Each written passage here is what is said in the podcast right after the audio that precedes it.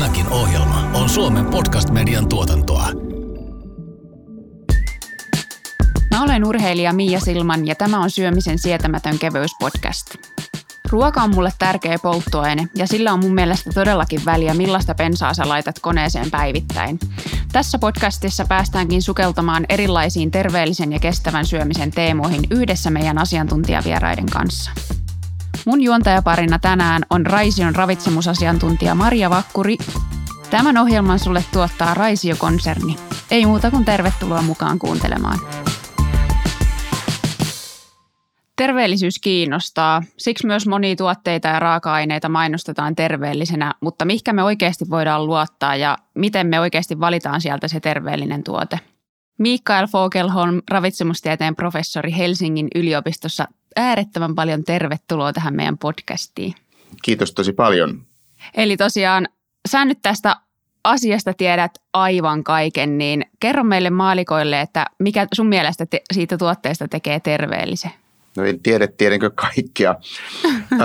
Tuohon voisi vastata kahdella tavalla. Ja se mun ensimmäinen vastaus on sellainen, että periaatteessa yksi yksittäinen elintarvike ei tietenkään ole terveellinen tai epäterveellinen lukunottavatta jotain valkoista kärpäsientä tai vastaavaa, joka on yksiselitteisen epäterveellinen. Ja ravitsemustieteilijät ajattelee kyllä, että se varsinainen terveellisyys ja epäterveellisyys on tietenkin siinä koko ruokavaliossa. Että ruokavalio on se, joka tekee meistä terveitä tai tekee meistä sairaita tai lisää sairauksien todennäköisyyttä ruokavaliossa voi olla elintarvikkeita, joiden ravitsemuksellinen arvo on erilainen, kunhan siellä on riittävästi semmoisia, joiden ravitsemuksellinen arvo on hyvä. Tämä on tietysti niin kuin ensimmäinen vastaus. Jos me vastaan näin, me voidaan lopettaa tämä podcast ja todeta, että ei voi tehdä arviointeja, mutta toinen vastaus on se, että, että kyllä pystyy jossain määrin tekemään arvioita elintarvikkeiden terveellisyydestä ja se lähtökohta on oikeastaan se, että elintarvikkeiden terveellisyys tai epäterveellisyys, niin se näkyy silloin ja vain silloin, jos elintarvikkeita käytetään, jotain tiettyä elintarviketta käytetään säännöllisesti ja riittävän paljon. Että tämä voisi olla ehkä hyvä lähtökohta. Jos on joku elintarvike, jota käyttää tosi vähän, niin silloin, sille silloin sitä ei voi luokitella sen enempää terveelliseksi kuin epäterveelliseksikään. Että tästä me voidaan varmaan lähteä liikkeelle. No kyllä. No jos, jos sinä asiantuntijana sit valitset tuotetta terveellisyyden perusteella, niin mitkä on semmoisia asioita, mihin erityisesti kiinnität huomioon? Joo, toi on hyvä kysymys ja, ja, se, ja siis se vastaus on, että se riippuu siitä, mistä elintarvikkeesta on kysymys. Siis elintarvikkeen ravitsemuksellinen laatu, niin, niin, niin se perustuu elintarvikkeen ravintosisältöön tietysti – minkälaisia ravintoaineita elintarvikkeissa on, minkälaisissa suhteissa niitä elintarvikkeissa on. Jonkin verran myöskin perustuu tietoon, joka liittyy elintarvikkeen merkitykseen terveydessä ylipäätänsä. Elintarvikkeitahan voidaan niin kuin suhteuttaa terveyteen, myöskin tämä tutkia niiden suhdetta terveyteen, niiden yhteyttä terveyteen semmoisissa tilanteissa, jossa me ei niin kuin välitetä elintarvikkeen ravintosisällöstä, vaan katsotaan vaan, että jos joku käyttää paljon jotain, ihmiset, jotka käyttävät paljon jotain, mikä on niiden terveysennuste verrattuna ihmisiä, jotka käyttävät samaa elintarviketta vähän. Ja jos runsas käyttö ennustaa hyvää terveyttä, voidaan sanoa, että elintarvike on terveellinen. Jos, jos se ennustaa huonoa terveyttä, niin se voidaan sanoa, että se on epäterveellinen. Tai sitten voidaan arvioida elintarvikkeen ravintosisältöä. Jos mä itse menen kauppaan ja katselen elintarvikkeiden ravintosisältöä, jota mä joskus kyllä teen – niin mä otan, mä otan pari esimerkkiä. Kun lähden katselemaan muroja, muroja on valtava määrä hyllyssä. Ja mä muroista katselen, erityisesti mä olen kiinnostunut kuitupitoisuudesta, sokeripitoisuudesta ja mahdollisesti kyllä myöskin suolapitoisuudesta. Suolapitoisuudessa on vähemmän vaihtelua, sen takia se ei ole musta siinä ehkä se ykköskiinnostavin kohde. Kuitu ja sokeri ovat minusta kiinnostavia että periaatteessa otan aina tavoitteeksi kuitu 10 prosenttia tai yli, sokeri korkeintaan 10 prosenttia mieluummin alle. Ja se on, se on niin kuin mun kuitukriteerit tai mun murokriteerit. Sitten margariineissa voisin katsella tyydyttymättömien rasvojen osuutta tai niiden määrää. Mä yleensä valitsen margariineja, joissa ensinnäkin rasvan kokonaismäärä on mahdollisimman suuri. Ja siitä vielä haluan, että tyydyttymättömien kokonais- tai osuus on mahdollisimman suuri. Voin siinä myöskin katsella sitten, että mikä on D3-vitamiinin lähde – tai onko, D-vitamiini lisätty D-vitamiini D3 vai D2-muotoa, mutta se on ehkä vähän jo hivistelyä. Margariinissa rasvahappojen laatu on sellainen, mistä olen kiinnostunut. Leivässä olen kiinnostunut myöskin kuidusta, kuten muroissa, mutta sokerista ei tarvitse olla kiinnostunut, kun ei leivissä yleensä ole juuri paljon sokeria. Suolaa voi myöskin tar- tarkkailla. Nämä on ehkä tämmöisiä esimerkkejä siitä, että, että, että asiantuntijat tietenkin pystyy – tekemään tämän tyyppistä. Nyt pitää muistaa, että olen siis ravitsemustieteen professori ja mä ehkä ymmärrän elintarvikkeiden ravitsemuksesta laadusta enemmän kuin maallikko. Että mä voin tehdä tämmöisiä valistuneita pakkausmerkintöjen tarkasteluja. Mutta tossakin kuitenkin otin, otin huomioon, että aika yksinkertaisia asioita kuitenkin seuraat, että se ei ole loppujen lopuksi rakettitiedettä, mitä sinäkin harrastat siellä hyllyjen välissä. Että. Se ei ole rakettitiedettä ja se johtuu oikeastaan ensinnäkin siitä, että – elintarvikkeiden pakolliset pakkausmerkinnät, niin ne on kuitenkin aika rajoitetut. Et siellä ei ole 20 ravintoainetta, eikä siellä minusta tarvitse olla 20 ravintoainetta. Että pakolliset pakkausmerkinnät, että jos joku haluaa opetella arvioimaan elintarvikkeita, niin, niin sinänsä tietysti pakollisten pakkausmerkintöjen avulla se onnistuu suhteellisen hyvin.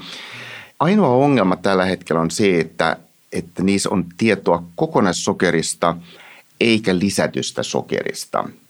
Ja se kokonaissokeri on sillä tavalla ongelmallinen, että varsinkin ajatellaan nyt vaikka maitovalmisteita, että ihmisten pitää muistaa, että maidossa on vajaa 5 prosenttia laktoosia, joka on maidon luontaista sokeria, ja se ei ole sellaista, jota ravitsemussuosituksissa ajatellaan, että pitäisi yrittää välttää ravitsemussuositukset haluavat ja sanovat, että pitää välttää lisättyä sokeria tai niin sanottua vapaata sokeria. Siinä on tietoisesti lisätty sokeri plus sitten, jos käytetään vaikka hedelmämehuja, hedelmämehutiivisteitä makeuttamiseen, se, sekin kuuluu niin sanottuun vapaaseen sokeriin. Tämä on ainoa asia, joka joskus vähän voi hämätä ihmisiä. Se vaatii vähän tosiaan lisää ymmärrystä, että otan esimerkin tästä taas. Virvoitusjuomissa on 10 prosenttia sokeria. Se on puhtaasti lisättyä sokeria. Ja sitten taas jos otan jogurtin, joka on myöskin 10 prosenttia, pakkausmerkistä lukee sokeria, mutta itse asiassa lisättyä on vain 5 prosenttia. Ja, ja tämä on sellainen, jos edellyttää ehkä vähän enää, enemmän ymmärrystä. Muuten pakkausmerkinnät periaatteessa on yksinkertaisia, mutta siitä huolimatta ajattelisin, että tavalliselle ihmiselle se edellyttää kuitenkin aika paljon kiinnostusta ja, ja, ja pikkasen opettelua, että se ei ole rakettitiedettä, sä oot Mia ihan oikeassa, mutta, mutta se ei kuitenkaan ole ihan sellaista, joka, jota kuka tahansa no, noin vaan ikään kuin pystyy tulkitsemaan. Mm.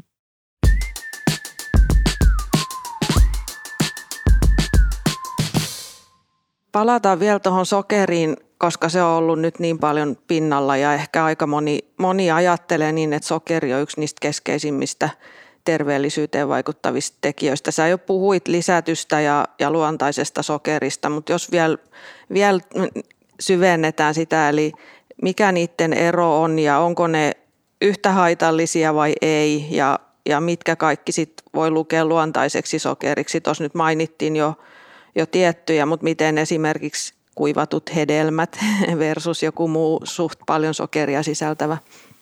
Joo, toi on hyvä kysymys. Siis biologisesti siinä vaiheessa, kun sokeri tulee elimistöön, kun se on imetys elimistöön, niin, niin eihän elimistö tietenkään erottele. Lihakset, aivot käyttää niin lisättyä sokeria kuin luonnollista sokeria. Se on, se on ihan selvä osa tästä sekä lisätystä että, että luontaisesta sokerista on, on fruktoosia, jonka käyttö on vähän erilaista, vähän hitaampaa. Se menee maksaan aluksi kuin glukoosi, eli rypelesokeri, joka voi mennä suoraan lihakselle tai suoraan aivoon, mutta periaatteessa elimistö ei niitä erottele.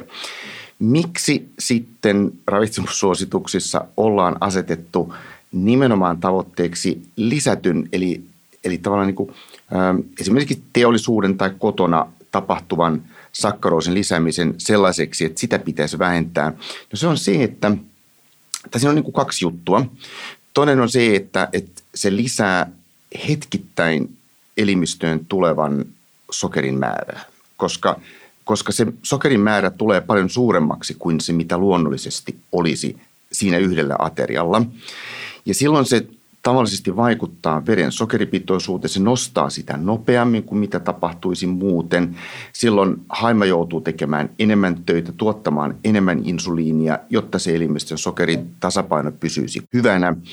Ja meillä on ennusteita ja tutkimustuloksia, jotka näyttävät sitä, että, että jos jatkuvasti elimistö joutuu, haima joutuu tavallaan tämmöistä säätelyä tekemään, niin se kuormittuu pitkällä aikavälillä. Tämä on, on niin kuin yksi asia.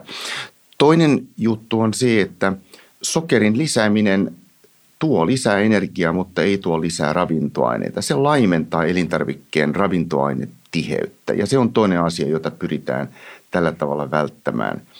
Kolmas asia on ehkä vielä se, joka, joka, josta harvemmin puhutaan, mutta joka on kuitenkin kauhean tärkeää. Sokerin lisääminen lisää karjesriskiä ja, ja itse asiassa karjeksen riski on, on – sellainen, joka varmaan niin kuin alkaa ensimmäisenä näkyä, kun ruokavalion soke, kokonaissokeripitoisuus nousee. Ja, ja myöskin siitä, vaikka se on ollut enemmän, niin kuin se on tietysti enemmän tämmöinen hammaslääkäreiden juttu, mutta hammaslääkärit aina muistuttavat mua siitä, että sanokaa te ravitsemustieteilijätkin, että tämä liittyy myöskin karjeksi, niin nyt sen sanon. Että tässä on tämä juttu. Sokerin käyttö Suomessa, niin kuin suositus on se, että suurin osa väestöstä pitäisi olla alle 10 prosenttia energiasta sillä tasolla sokerista. Se tarkoittaa käytännössä jotain ihmisestä riippuen ja, ja koosta ja sukupuolesta ja aktiivisuudesta riippuen suurin piirtein 50 grammaa päivässä. Sen alla pitäisi olla, tämän lisätyn, lisätyn tai vapaan, vapaan sokerin alla. Suomessa keskiarvo on jossain siinä 8 prosentin paikkeilla ja meillä on joku – ne, joku 30 prosenttia ihmisiä, jotka ylittää tämän 10 prosenttia ää, aikuisista, naisista hieman useampi kuin miehistä. Se ei ole kansainvälisesti valtavan suurta. Se on sellainen, että voisi sanoa, että joo, sitä olisi hyvä vähän vähentää, mutta mä pidän suomalaisen kansanravitsemuksen suuren, kyllä isompina ongelmina liiallista suolansaanti, joka on minusta ykkösongelma. Rasvan vähän huonoa laatua. Meillä on edelleenkin liian paljon tyydyttyntä rasvaa suhteessa tyydyttymättömään rasvaan. Myöskin kuidun määrä on liian vähäinen. Mä pidän näitä kolmea meidän kansanravitsemuksen kannalta ehkä suurempina ongelmina kuin sokeria. Jos, jos pannaan tämmöinen rankinglista, niin sokeri tulee neloseksi sitten. Eli hyvänä nelosena siellä. Niin, no huonona, huonona nelosena kyllä minusta pikemminkin näin. Mutta no ehkä sitten jos, jos katsoo sitä, miten, miten paljon niin kun mediassa puhutaan, niin, niin ehkä järjestys siellä ei ole sama. Just näin. Joo te, joo, te olette ihan oikeassa siinä, että sokerista on tullut jotenkin sellainen – se on vähän iso peikko tällä niin, hetkellä. Se on, ja se on joidenkin ihmisten mielestä sellainen asia, joka tulee ratkaisemaan niin kuin ruokavalion terveyden. Että jos me pystytään nollaamaan sokerin saanti, niin kaikki maailman sairaudet häviävät. Ja, ja tämä ei ole oikein. Nyt mä haluan koko ajan sanoa, että mä en halua puolustella sokeria ja lisätty sokeri sinänsä, siinä ei ole niin mitään terveellistä. Ei, mutta Toisaalta on kysymys siitä, että meidän ruokavalioon mahtuu jonkin verran lisättyä sokeria ilman, että se on terveyden kannalta haitallista. Ja jos me puretaan kaikki energia, jos me tähän sokerijuttuun, niin silloin me unohdetaan ruokavaliosta hyvin paljon tärkeämpi, tai ruokavaliosta muita asioita, jotka ovat vähintään yhtä tärkeitä. Mä sanon näin ikään kuin miedosti sen asian. Ja se tarkoittaa sitä, että silloin me tehdään niin kuin ravitsemuspoliittisesti ja kansanravitsemuksellisesti ei tehdä oikeita ratkaisuja. Mua kiinnostaa yksittäisiä ravintoaineita enemmän se, että mikä on kansanterveyden suunta ja mihin, mihin menee suomalaisten terveys kokonaisuudessaan. Ja, ja sitä ei parenta sillä, että me pelkästään ruvetaan tässä puuhaamaan esimerkiksi jotain sokeriveroa. Joku ajattelee, että virvoitusjuomien verotus ratkaisee suomalaisen terveyden. Ei ratkaise se, se voi olla hyvä avaus sille, että lähdetään suunnittelemaan laajempaa epäterveellisten elintarvikkeiden verotusratkaisua, mutta jos se tulee, tulee voimaan niin kuin hallitus näyttää suunnittelevan ja se jää ainoaksi tämmöiseksi terveyteen liittyväksi lakipykäläksi, joka, joka lisää, lisää verotusta elintarvikkeiden osalta, niin se tulee olemaan ihan fiskaalinen, että se kerää jonkin verran rahaa, rahaa valtiolle, eikä terveys tule siitä kohenemaan, koska, koska ei se nyt vain virutusjuomien käytöstä ole kiinni Suomessa. Juuri näin ja kuitenkin kokonaisuus ratkaisee, että sitä mm. on ehkä turha niin kuin syynätä yhden vaikka tietyn tuotteen terveellisyyttä. Että. Joo, näin, näin mä sen itsekin ajattelen ja, ja mä tiedän, mä oon käynyt keskustelua nyt just liittyen tähän tulevan sokeriveroon ja olisi esittänyt itse omana näkökulmanaan sitä, että, että musta on ihan fine, että se lähtee liikkeelle siitä, mutta se pitäisi olla osa semmoista niin kuin isompaa rakennelmaa, jota lähdetään kehittämään, jonka tavoite voi olla se, että meillä olisi epäterveellisten elintarvikkeiden verotusjärjestelmä. Samanlainen luokittelu voi olla sen taustana, että meillä tulee esimerkiksi lapsille suunnattujen elin, epäterveellisten elintarvikkeiden markkinointirajoituksia. Me voidaan ihan samoja, samoja, samoja systeemejä käyttää. Ja itse asiassa, jos halutaan vaikuttaa kansanterveyteen ruoan osalta, niin kaikkein tehokkainta olisi, että me kohdistettaisiin useampia ohjaustoimenpiteitä. Ja meillä on ollut pari vuotta sitten professori Hannu ja Saarijärven vetämä hanke. Hannu on meidän hyvä yhteistyökumppani tuolta Tampereen yliopiston markkinoinnin puolelta. Meillä oli niin kuin Helsingin ja Tampereen tämmöinen yhteisprojekti, jossa tarkasteltiin laajasti tätä elintarvikkeiden käytön tai ruoan käytön säätelyjärjestelmää Suomessa. Ja yksi semmoinen vahva lopputoteama siinä oli se, että jos halutaan säädellä ruoan käyttöä, niin silloin pitäisi kohdistaa useampia ohjaustoimenpiteitä. Just esimerkiksi, että, että samoihin elintarvikkeisiin tulee markkinointirajoituksia, siis mainosrajoituksia sosiaalisessa mediassakin ja sen lisäksi ehkä verotuksen liittyviä toimenpiteitä.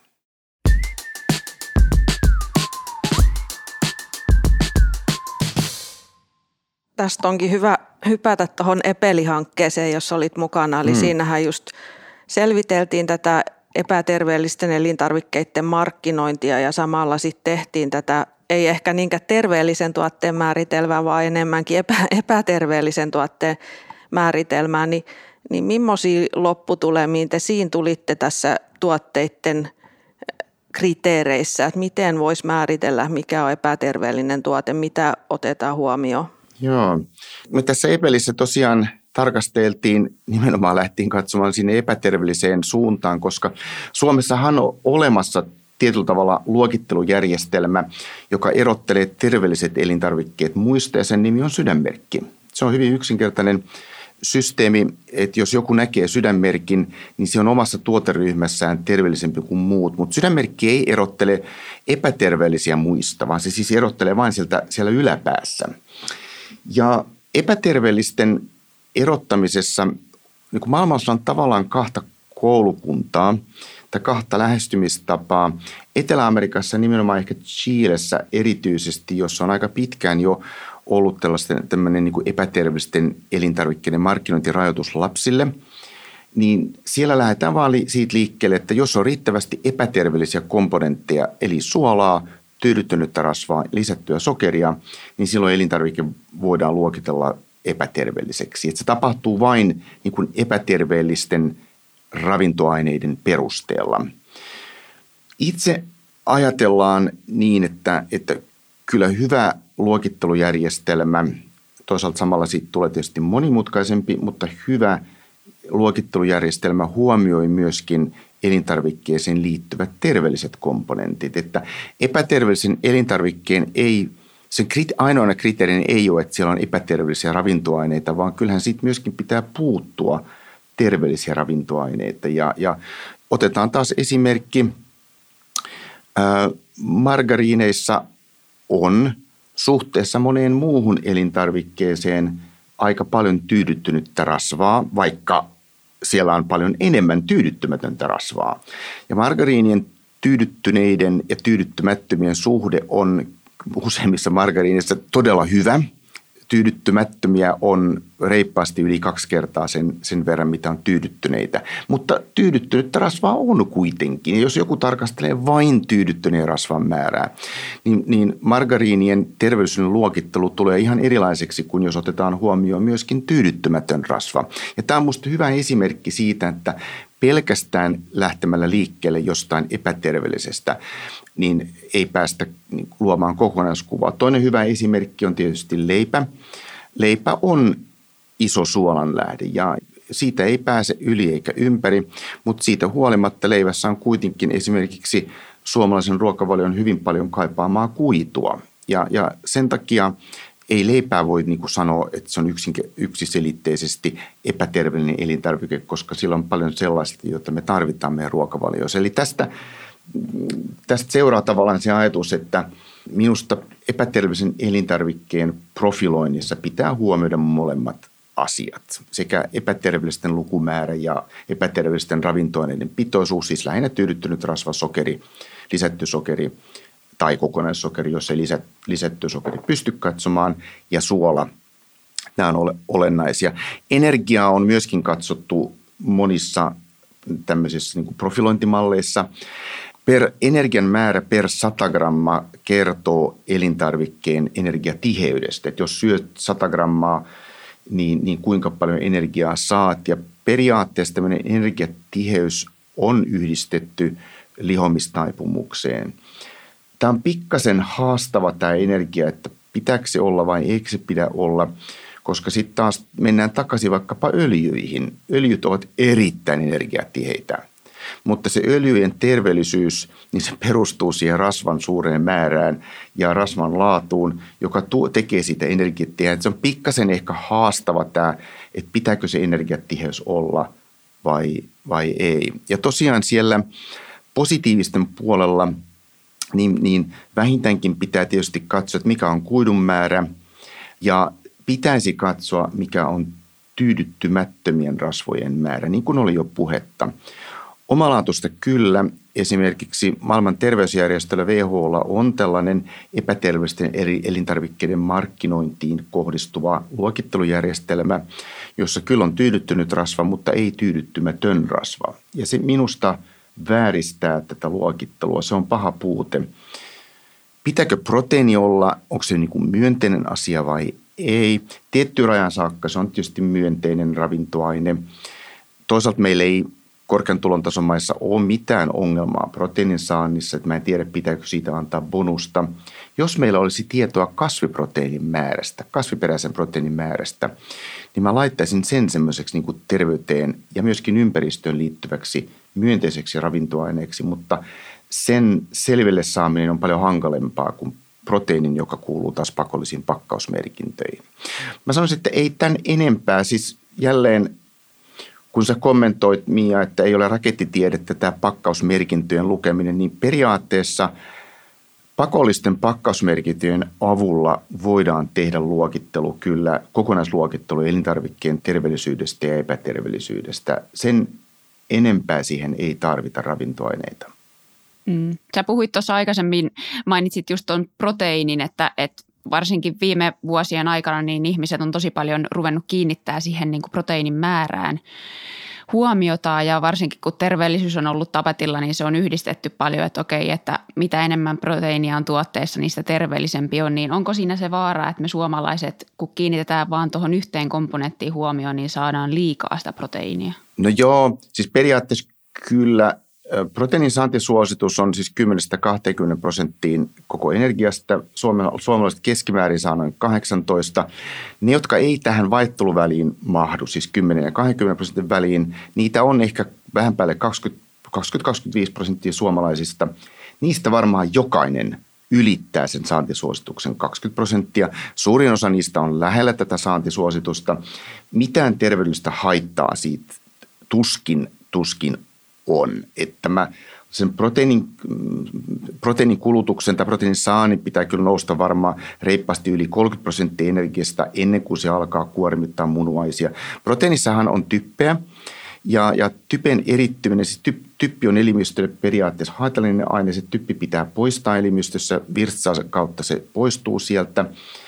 Ää, ja, ja kyllähän terveet munuaiset siitä pystyy ihan hyvin huolehtimaan. Ei, siinä, siinä ei ole niin kuin mitään ongelmaa enimmäkseen, ainakin tuohon 30 prosenttiin saakka arvelisin. Mutta toinen kysymys on se, että mitä hyötyä siitä on, että se on edes sen 18 prosenttia keskimäärin? Ei mitään. siitä ei kerta kaikkiaan ole mitään hyötyä. Me tullaan toimeen selvästi vähäisemmällä proteiinin määrällä. Ja tällä hetkellä se proteiinin saanti lähteestä kaksi kolmasosaa tulee eläinkunnan puolelta ja ehkä noin yksi kolmasosa tulee kasvi, kasvikunnan puolelta. Ja tämä suhde on selvästi väärä, se on terveyden kannalta väärä. Tutkimusten perusteella mitä suurempi kasviproteiinilähteiden osuus on, sen parempi on terveysennuste. Meidän pitäisi pyrkiä selkeästi muuttamaan tämä kaksi kolmasosaa versus yksi kolmasosa ihan toisepäin, yksi kolmasosa versus kaksi kolmasosaa, että kaksi kolmasosaa kasvipuolelta. Ja toinen on se, että ruokavalion ympäristökuormituksesta ja varsinkin hiilijalanjäljestä, niin kyllähän se eläinkunnan tuotteiden kohdalta tulee kaikkein vahvimmin. Ja, ja jos me halutaan vähentää ruokavalion hiilijalanjälkeä, se ensimmäinen asia ja helpoin juttu on, on lähteä vähentämään eläinkunnan tuotteiden määrää ja nimenomaan voi ajatella silloin, että proteiinin lähteiden tulisi muuttua enemmän kasvipainotteisemmaksi, jonkin verran tietysti enemmän kalaakin, mutta pitkän aikavälin tavoite on ilman muuta se, että se pitää muuttua kasvipainotteisemmaksi. Joku sanoi, että sen pitää, jotkut ihmiset ajattelee, että ruokavalion pitäisi muuttua kokonaan vegaaniseksi. Se on ihan terveyden kannalta käypä ratkaisu, jos sen osaa laatia sellaisen, jos sen osaa laatia hyvin. Se on ympäristön kannalta varmasti suurin piirtein ainakin tästä alueesta katsottuna hyvä ratkaisu. Globaalisti on alueita, jossa se ei ehkä olisi paras ratkaisu, mutta mä pidän vegaaniruokavaliota tavoitteena hyvin epärealistisena tilanteessa, jossa suurin osa suomalaisista on kuitenkin aika kovia lihansyöjiä. Ei semmoista askelta voi asettaa tavoitteeksi, pitää edetä pienin askelein. Jopa niin, että ajatellaan, että siirtymä kasvisproteiiniin tapahtuu jotenkin niin kuin siipikarjan ja kalan käytön lisääntymisen kannalta, että se, se hinta, joka me maksetaan tässä reitissä punaisesta lihasta kasviksiin, se hinta voi olla se, että me käydään hetken siinä tilanteessa, että siipikarjan käyttö se nousee ja, ja ihmiset siirtyy sinne ja sen jälkeen niillä on ehkä jotenkin herää pikkuhiljaa se ajatus sinne kalakasvispuolelle. Mutta joo, proteiinista ei ole mitään hyötyä siinä isossa määrässä, mitä sanotaan. Ja se on sellainen minusta ehkä typerimpiä markkinointi markkinoinnin valheita, jotta suoraan sanoen, niin on tässä viimeisten vuosien aikana annettu ihmisten ymmärrettä. Ja ihmiset on mennyt suuressa määrin lankaan tässä.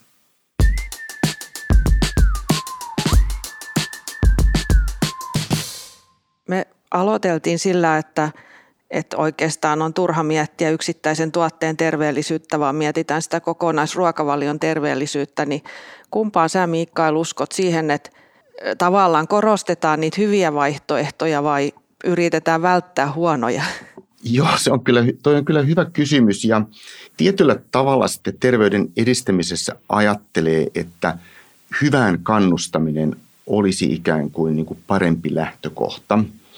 Mutta tietysti sitä on tullut vähän realistiksi ja ajattelee, että ei se ole jompi kumpi, vaan se on se tietyllä tavalla sekä tämmöinen niin keppi ja porkkana – systeemi. Tämä on vähän sama juttu kuin vaikkapa tämmöisen arkiliikunnan edistämisessä, että jos, jos mietitään, että kehitetään pelkästään niin kuin myönteisiä asioita, mutta kuitenkin annetaan autolle keskustassa, niin kuin koko ajan parannetaan mahdollisuutta autoilla tulla keskustaan ja pysäköidä siellä, niin, niin ajaako se, edistääkö se joukkoliikenteen käyttöä, pyöräilyä ja kävelyä yhtä paljon kuin se, että pikkasen vähän haitattaisiin autojen – liikettä sinne, voi olla jotain ruuhkamaksuja tai korkeampia pysäköintimaksuja ja tämmöisiä, niin, niin eiköhän se kuitenkin sekä keppi että porkkana yhdessä vaikuta tähän asiaan kaikkein, kaikkein eniten. Mutta sitä, siihen mä en usko. Musta se ei ole myönteistä lähestymistapaa, että, että se on vain niin kuin negatiivisen kautta, että kielletään erilaisia asioita ja pelotellaan ihmisiä. Jotkut ajattelee, että, että tämä on, että se ratkaisu on vaan se, että kerrotaan mitä epäterveellistä on, ihmiset ottaa opikseen, eivät ota opiksi. E, meillä on suurin osa ihmistä, jotka ei niin välitä tämmöisestä ollenkaan. Ja, ja sen takia on tietysti hyvä muistaa, että terveellisen ruokavalion edestäminen, se ei mene vain kuluttajien valistamisella ja kuluttajien neuvonnalla, vaan kyllä siinä, siinä pitää olla kaikenlaisia muita asioita, jotka siinä vaikuttaa – että jos me vaan luotetaan kuluttajavalintoihin, niin silloin ne, joilla menee muuten hyvin, jotka on kiinnostuneet terveellisestä, terveellisyydestä, tekevät vielä terveellisempiä valintoja. Kyllähän meidän pitää tehdä, tehdä terveellinen ruokavalio jotenkin niin kuin helpoksi valita. Tuotesijoittelu esimerkiksi kaupoissa on sellainen tärkeä asia, mitä voi miettiä. Hintakysymykset ovat tietysti sellaisia asioita – mainontaan liittyvät asiat. Että, että se ei ole vain tämmöistä aseellista valistamista, vaan kaikkea tätä muuta, joka, liit, joka on siellä elintarvikkeiden valintamotiivien taustalla. Terveys ei ole ihmisillä ensisijainen motiivi valita. Tässä on hyvin harvoin ensisijainen motiivi. Ihmiset hakee joko riittävää laatua hinnalle. Se on myöskin paremmin toimeen tulevien ihmisten yksi kriteeri, että elintarvikkeen pitää niin kuin, tuoda vastinetta rahoille. Sitten kun menee alempiin tuloluokkiin, niin ihan absoluuttinen hinta, silloin merkitys tuttuus, helppous, valmistuksen helppous, maku. Kyllä nämä ylittää semmoiset sen asian kuin terveyden. Terveys tulee jossain vaiheessa ja, ja mitä vanhemmasta ihmistä on kysymys, sen enemmän sillä on merkitystä. Mitä paremmin koulutettu, koulutettu sen enemmän sillä on merkitystä – mutta ei se ensisijainen valinnan lähde ole. Ja sen takia tavallaan terveyden edistäminen, joka lähtee siitä uskomuksesta, että kun kerrotaan ihmiselle, mikä on terveellistä, niin rupeaa sitä syömään, ei johda tuloksiin. Ja mä itse asiassa kysyinkin ihmisiltä, että mi- miten ihmiset tuon niin tuotteen terveellisyyden käsittää, niin siellä nousi kolme asiaa. Eli kotimaisuus, luomu ja sitten kun sä puhuit tuosta hinnasta, niin he mielsi, että mitä halvempi tuote, sitä niin kuin epäterveellisempi ja huonompi tuote. Joo, mielenkiintoisia väittämiä, jotka kaikki ovat vääriä. Joo. Kyllä. Koska se on ihan selvää tietenkin, että kotimaisuudella ei sinänsä ole mitään tekemistä terveyden kanssa epäterveellisiä elintarvikkeita voi voidaan niin valmistaa Suomessa kuin Brasiliassa ja, ja terveellisiä myöskin. Kotimaisuudella on oma arvonsa jossain omavaraisuudessa ja kulttuurissa ja tämmöisessä, mutta se ei ole terveysnäkökulma. Luomu ei myöskään ensisijaisesti ole terveysnäkökulma. Se ei, sitä on tutkittu aika paljon. Toki pestisidijäämiä eli, eli haitta-ainejäämiä on luomuruoassa selkeästi vähemmän, mutta meillä ei ole mitään yksiselitteistä näyttöä, että luomuruoasta sinänsä olisi terveyden kannalta niin kuin muuta erityistä hyötyä. Että luomun valinta ei ole kyllä terveyslähtöisesti. Niin kuin mm. Se ei ole tae siitä. Luomua paljon käyttävillä on ylipäätänsä terveellinen ruokavalio ja se tekee sen ilmeisesti, miksi luomua paljon syövät ovat keskimäärin terveempiä.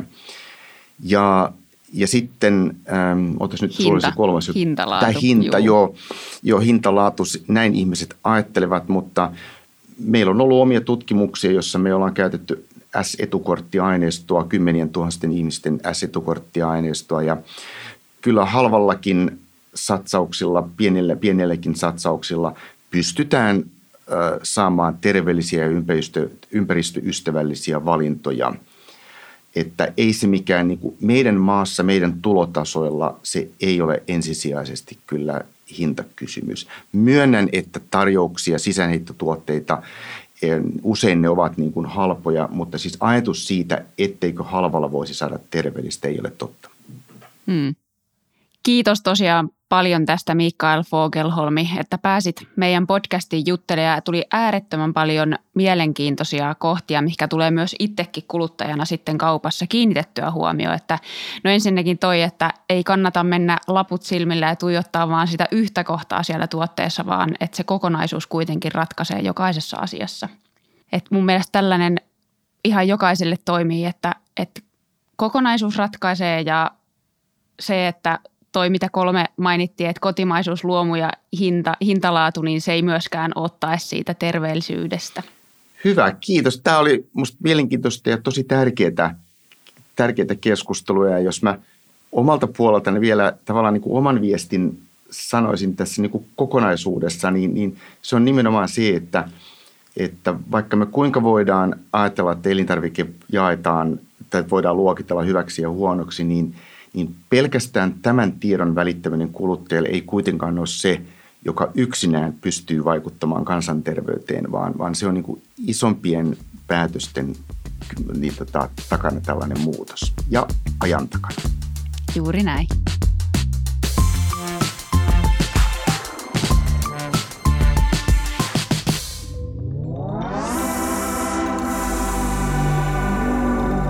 Podcastin tuotti Suomen Podcast Media. Seuraa sarjaa Spotifyssa tai suosittele sitä muille antamalla arvostelusi Apple Podcastissa.